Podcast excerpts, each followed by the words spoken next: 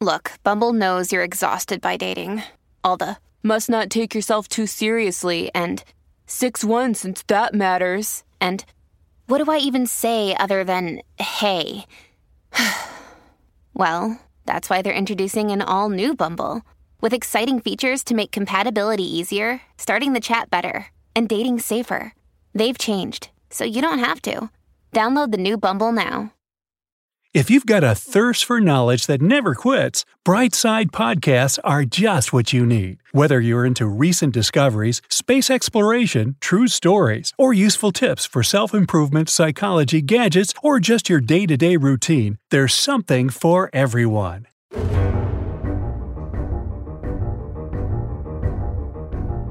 Imagine you're driving on a long stretch of highway when, uh oh, you run out of gas. Well, you'd probably just call a friend or AAA. No big deal, really.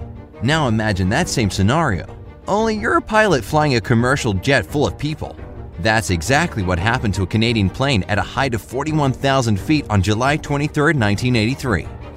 Air Canada 143 was supposed to be on a routine flight. First, the plane was going to make a short trip from Montreal to Ottawa, but that's when the first issue popped up. The plane seemed to be having problems with the computer that manages fuel loading. Since it wasn't working properly, the ground maintenance crew just calculated the necessary amount of fuel on their own. After that, the flight crew checked these calculations three times, and everything seemed correct. The plane reached Ottawa without any other complications and had to depart for the second trip of the day. This time, the distance was much longer since they were heading for Edmonton, about 1,740 miles away. Captain Robert Pearson was already sensing that something was off. He asked the maintenance crew to check the fuel calculations once again. They did, and everything was cool. The plane had about 3,020 gallons of fuel. Captain Pearson and his co pilot Maurice Quintal concluded that the plane had roughly 45,000 pounds of fuel, which was more than enough to reach their destination. If they actually had that much. In truth, they only had about half of that, just 20,160 pounds. I know what you're thinking. How could such a huge mistake go unnoticed? Well, both the ground crew in Montreal and the flight crew had forgotten the fact that at the time, Canada was switching from the imperial system of measurement to metric. That's why all of Air Canada's new planes, including the one Captain Pearson was flying, were calibrated in metric units. As for the older planes, they were still using imperial. Unfortunately, this led to a major blunder when the fuel was calculated in pounds instead of kilos. Remember, a kilogram is only about half a pound. That's why they really had half the amount of the fuel they needed to make the trip. The plane was at a height of 41,000 feet when the first warning light flared up. The crew figured that the fuel pump in the left wing had failed, so they switched it off. And it really isn't that big a deal if one fuel pump goes out. A plane can still fly. However, a few minutes later, the second light came on. The crew knew it had to be something more serious than a coincidence. This episode is brought to you by Reese's Peanut Butter Cups. In breaking news, leading scientists worldwide are conducting experiments to determine if Reese's Peanut Butter Cups are the perfect combination of peanut butter and chocolate. However, it appears the study was inconclusive, as the scientists couldn't help but eat all the Reese's. Because when you want something sweet, you can't do better than Reese's. Find Reese's now at a store near you. At that moment, the plane was only halfway to Edmonton. That's when Captain Pearson decided to change course and instead head to Winnipeg for an emergency landing. Not long after that, the left engine stopped working entirely. Then the alarm went off, indicating a complete loss of both engines. The plane had run out of fuel, despite their years and years of flight experience. Neither Robert Pearson nor Maurice Quintal had ever heard this scary sound before. The pilots desperately searched through their manuals to figure out how to deal with such an emergency.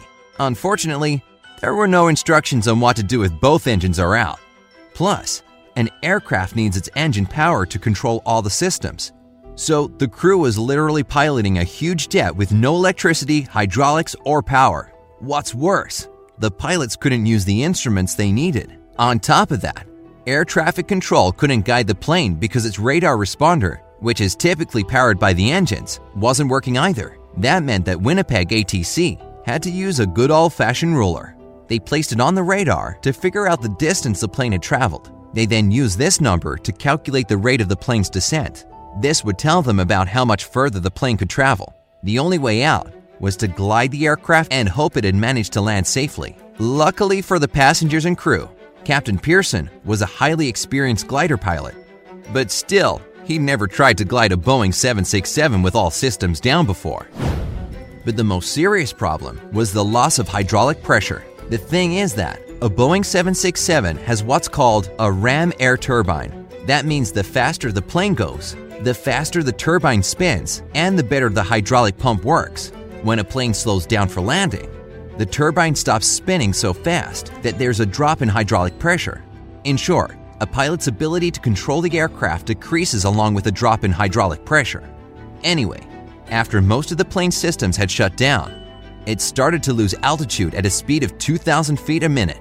After making some calculations, both the pilots and the air traffic controllers came to the conclusion that the plane didn't have any chances of making it to Winnipeg. That's when they finally had some good luck. Maurice Quintal thought of the nearby Royal Canadian Air Force Base, just 12 miles away in the town of Gimli. Even better, it was no longer in use. Quintal knew the airspace and landing strips in the area from his time in the service. So, everyone agreed that landing at the abandoned military base was the only possible solution. However, when the plane was nearing the runway, the pilots realized they were still too high. So, they decided to try what's called a forward slip. The risky part is that while this maneuvering technique can be done in small personal airplanes, commercial aircraft aren't designed to perform it. Plus, the plane was descending too fast for the maneuver to have any chance at success, but they had no other option. Besides, the captain had tons of experience performing a forward slip, so the plane was in good hands. Oh, but our story doesn't end there. You see, the pilots still weren't aware of the most terrifying thing about this situation. That abandoned military base wasn't just sitting there empty and derelict. At Evernorth Health Services, we believe costs shouldn't get in the way of life changing care, we're doing everything in our power to make it possible. Behavioral health solutions that also keep your projections at their best? It's possible. Pharmacy benefits that benefit your bottom line? It's possible complex specialty care that cares about your ROI. It's possible because we're already doing it, all while saving businesses billions. That's Wonder made possible. Learn more at evernorth.com/wonder. It had been converted into a motorsports park and racetrack. So, that same day, July 23, 1983, it was full of happy parkgoers, campers, and vehicles. Maurice Quintal didn't notice the people on the runway until it was too late to divert the plane. As for Captain Pearson, he was oblivious to the danger because all of his focus was on the speedometer. The aircraft had gotten incredibly difficult to control, thanks to those fancy hydraulic turbines I told you about earlier. Remember, they drop the hydraulic pressure when the plane slows down to land. The people on the runway didn't expect to see a gigantic plane approaching them at high speed. And how could they? All the engines were down. This thing was gliding in silence. But don't worry, they saw it coming and got out of the way in time. Once it had touched the ground, Captain Pearson immediately hit the brakes. That means the weight of the plane shifted forward, and this in turn sent the front landing wheels back up into the aircraft's body. But it's okay. Losing the front wheels was actually a good thing because it allowed more friction to build up between the plane and the runway, meaning it had come to a halt much earlier. Thus, in the end, the Boeing 767 managed to stop just 100 feet away from spectators. And believe it or not, not a single passenger, crew member, or parkgoer was seriously hurt. Phew! The whole incident was dubbed the Gimli Glider. And after receiving some heat from the airline for that initial fuel miscalculation, both pilots ended up receiving the Diploma for Outstanding Airmanship in 1985. Interestingly enough, other pilots have tried to land a plane under the same circumstances in a simulator, yet all their attempts led to crashes. Maurice Quintal got a promotion and became a captain in 1989, and Robert Pearson flew with Air Canada for 10 more years before transferring to another airline. The most interesting thing, though, is that after it was repaired, the famous Boeing 767 kept flying long after the accident, 25 more years to be exact. It made its last flight on January 1, 2008, and then headed to the Mojave Desert for its retirement just a few weeks later. Oh, and Captains Robert Pearson and Maurice Quintal were on board the plane during its final journey, and three of the six flight attendants who'd been on Flight 143 also bid farewell to the plane. Ah, Now that's really touching, don't you think?